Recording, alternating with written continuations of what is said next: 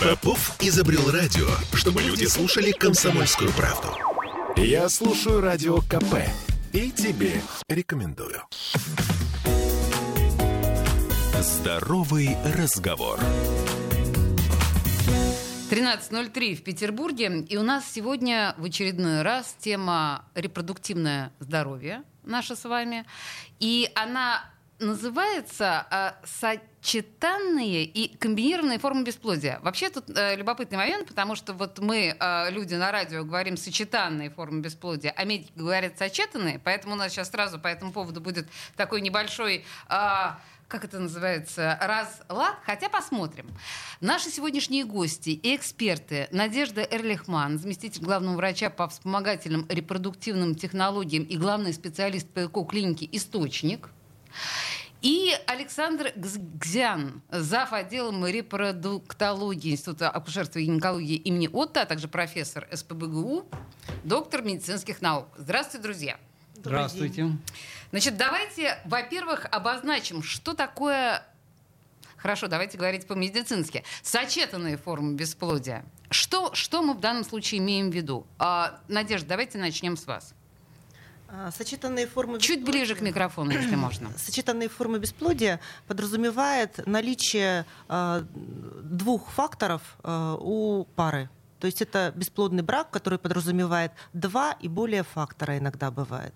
То есть сочетание факторов. Слушайте. Напри- да, например, мужской фактор плюс отсутствие маточных труб, либо, э, например, у женщины может быть э, отсутствие овуляции, отсутствие также маточных труб, э, хроническая новуляция, э, могут быть э, удалены трубы по каким-то причинам, плюс еще мужской фактор. То есть это все сочетание уже получается трех факторов. Слушайте, мы привыкли к тому, что то есть очень трудно себе представить, что сразу двое, что называется, виноваты в кавычках, да, в этой ситуации. Очень трудно в этом поверить обоим. Какой примерно, Александр, процент а в ситуации, когда проблемы у двоих и в лечении нуждаются оба? Ну, и если говорить про статистику, она э, есть мировая, есть российская. Примерно все это э, имеет э, одинаковые цифры. Если говорить про бесплодие вообще, то это от 15% по миру, 17% э, в России. Это когда двое, оба. Это бесплодие в браке Вообще, вообще, браке. да. Мгм. А если говорить о факторах бесплодия, то мер- примерно 25% это сочетанное бесплодие, когда оба э, эм, партнера имеют проблемы.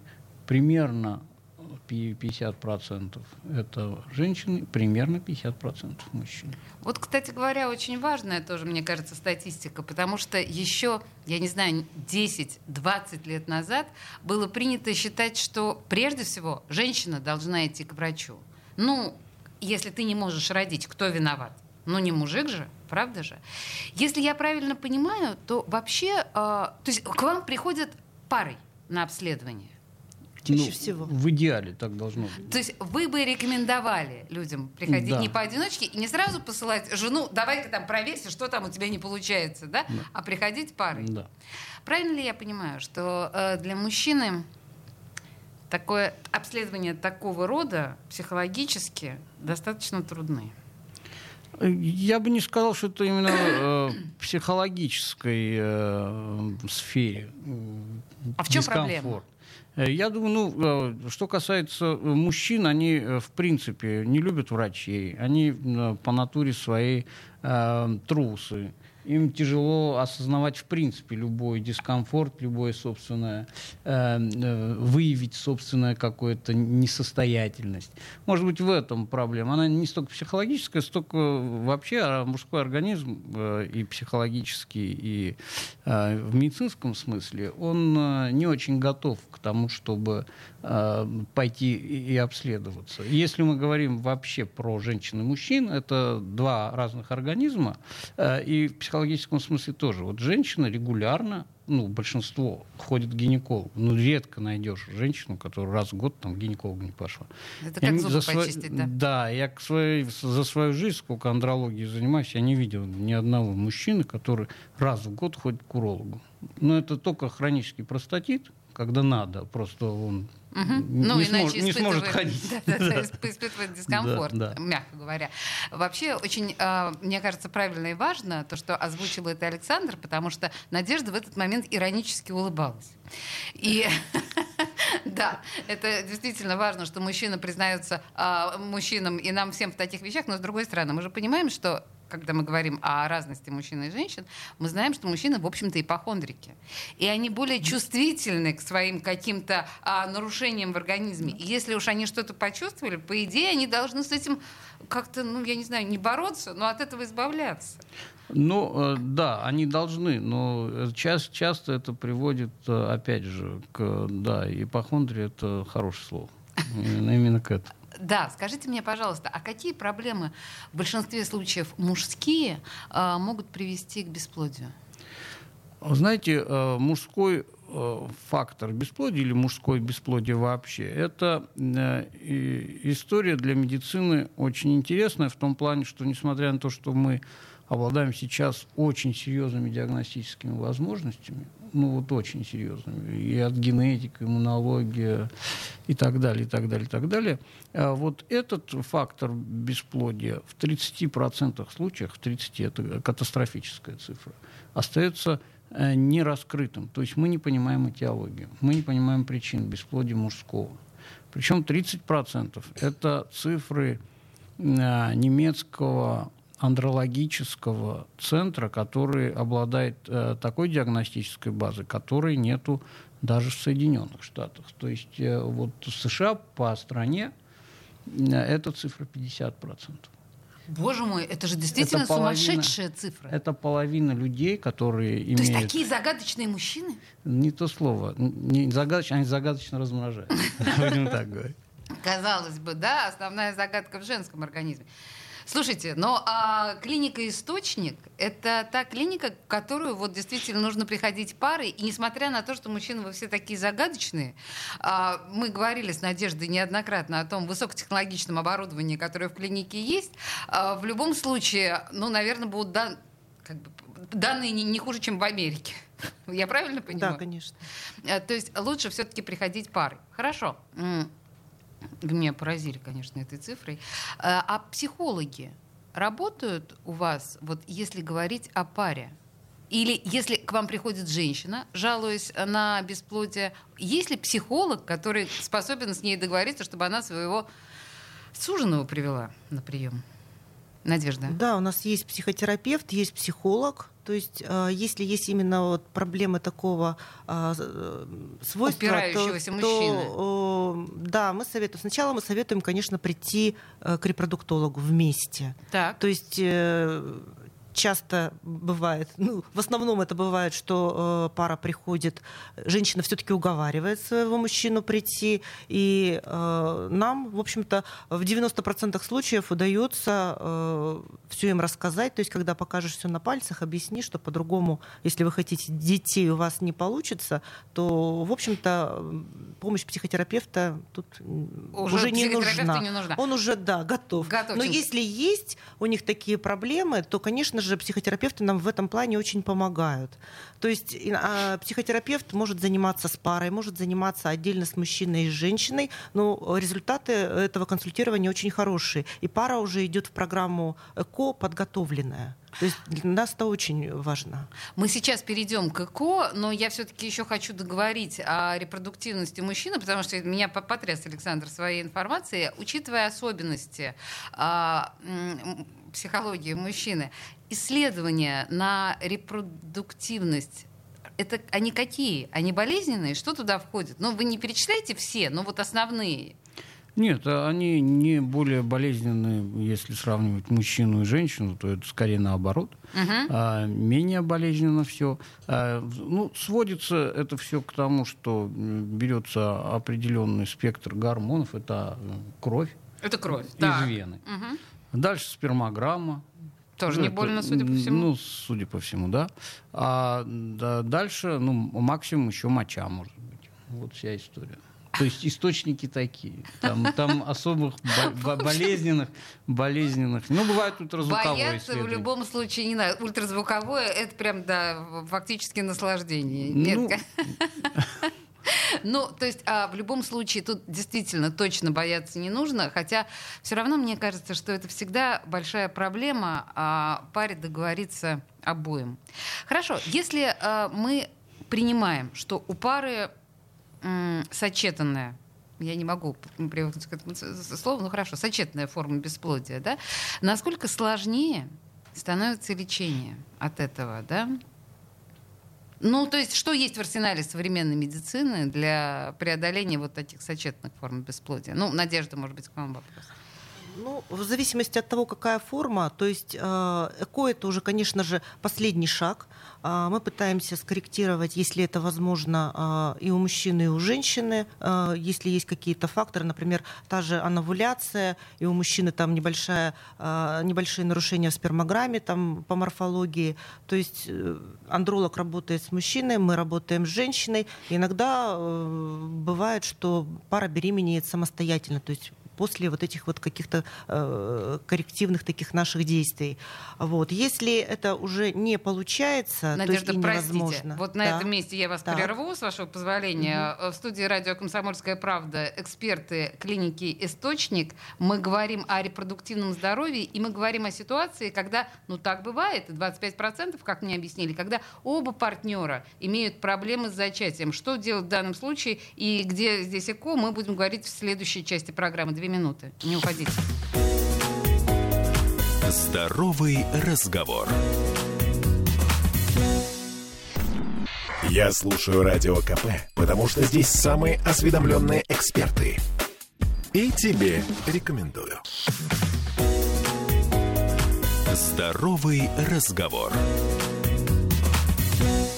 13.16 в Петербурге, и мы продолжаем э, разговор о том, что бесплодие это, мягко говоря, не приговор, потому что тут оказывается такое количество есть потрясающих процедур и действенных процедур, да. Но мы э, сегодня говорим о сочетанной форме бесплодия. Сочетанные, говорим мы обычные смертные, сочетанные говорят врачи. Так вот, речь идет о том, когда оба человека в паре имеют проблемы. А в студии радио «Комсомольская правда» Надежда Эрлихман, э, заместитель главврача по вспомогательным репродуктивным технологиям, акушер-гинеколог, репродуктолог, и Александр Гзгьян, зав. отделом репродуктологии Института акушерства и гинекологии имени Отто, профессор СПБГУ, доктор медицинских наук. Вообще, я считаю, что я лихо выговариваю вашу фамилию, честно вам скажу. Спасибо. Итак, давайте продолжим. А мы сейчас, а, в предыдущей части мы остановились на том, что мы можем, вы, врачи, замечательные врачи клиники «Источник», можете сделать до того, как пара решилась на ЭКО. Еще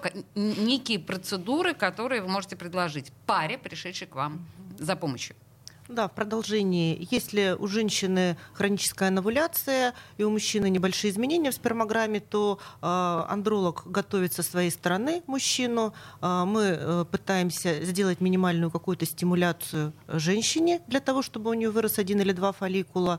И э, уже моделируем цикл, делаем внутриматочную инсеминацию. Обычно это проводится э, в двух циклах, не более. И если уже результат не достигнут, тогда мы уже движемся в сторону ЭКО.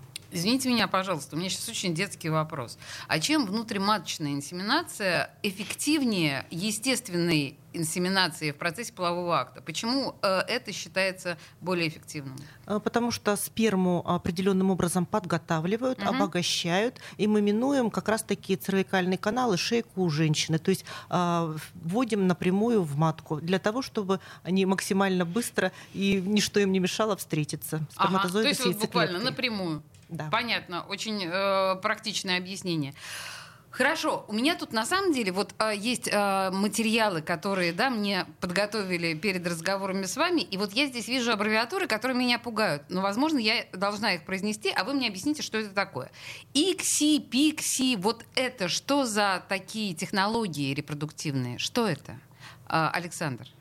Ну, если говорим и про ИКСИ, ИКСИ – это метод оплодотворения, то есть который применяется в экстракорпоральном оплодотворении. Заключается он в том, что э, э расшифровывается как интрацитоплазматическая инъекция сперматозоида, но это не очень интересно.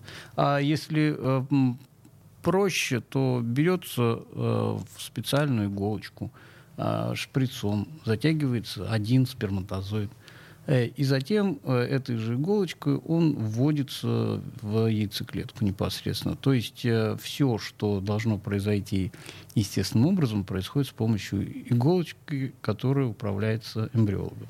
И насколько эффективна такая технология? Если мы говорим, э, вот эффективность ЭКО, это отдельная история, можно посвятить передачу, если захотите. Да, ну, у нас уже было довольно да. много программ, посвященных ЭКО. Да, да, но эффективность, э, если э, говорить об эффективности оплодотворения, то есть непосредственно до вот этой вот техники, XC, да. да, то она очень высокая, она 85%. Но это не означает, что после ИКСИ 85% Малышей женщин родится, да, родится, после этого. Да. Угу, да, это очевидно совершенно. Да. Потому что нужно еще на секундочку, там, чтобы прижилось, чтобы выносилось, да, да, чтобы да, родилось да, и так далее. Да. Пикси? Пикси — это э, э, история или технология, которая связана с э, биохимическим маркером. Одним чаще всего это гиалуроновая кислота. То есть есть данные о том, что ну, доказано, что сперматозоид любит гиалуроновую кислоту, потому что гиалуроновая кислота находится в оболочке яйцеклетки. То есть чем лучше сперматозоид притягивается к гиалуроновой кислоте, тем он потенциально лучше притягивается к яйцеклетке. Поэтому пикси – это такой химический метод э, селекции сперматозоидов. Те, которые лучше притягиваются, те более зрелые, и те лучше оплодотворяют. Ничего себе! Слушайте, просто какие-то космические технологии. Не, ну космические э, технологий много, и много интересного очень есть. Есть э, селекция сперматозоидов путем согревания, путем вибрации, путем натирания, путем создания... Смысл в том, что а, сильнейшие да, в этих кошмарных условиях э, да. выскакивают да. и выживают. Хорошо, а давайте перейдем еще к одной важной э, штуке. Надежда. Вот при сочетанных формах бесплодия можно ли провести провести ЭКО по МС, ОМС? Да, конечно, конечно.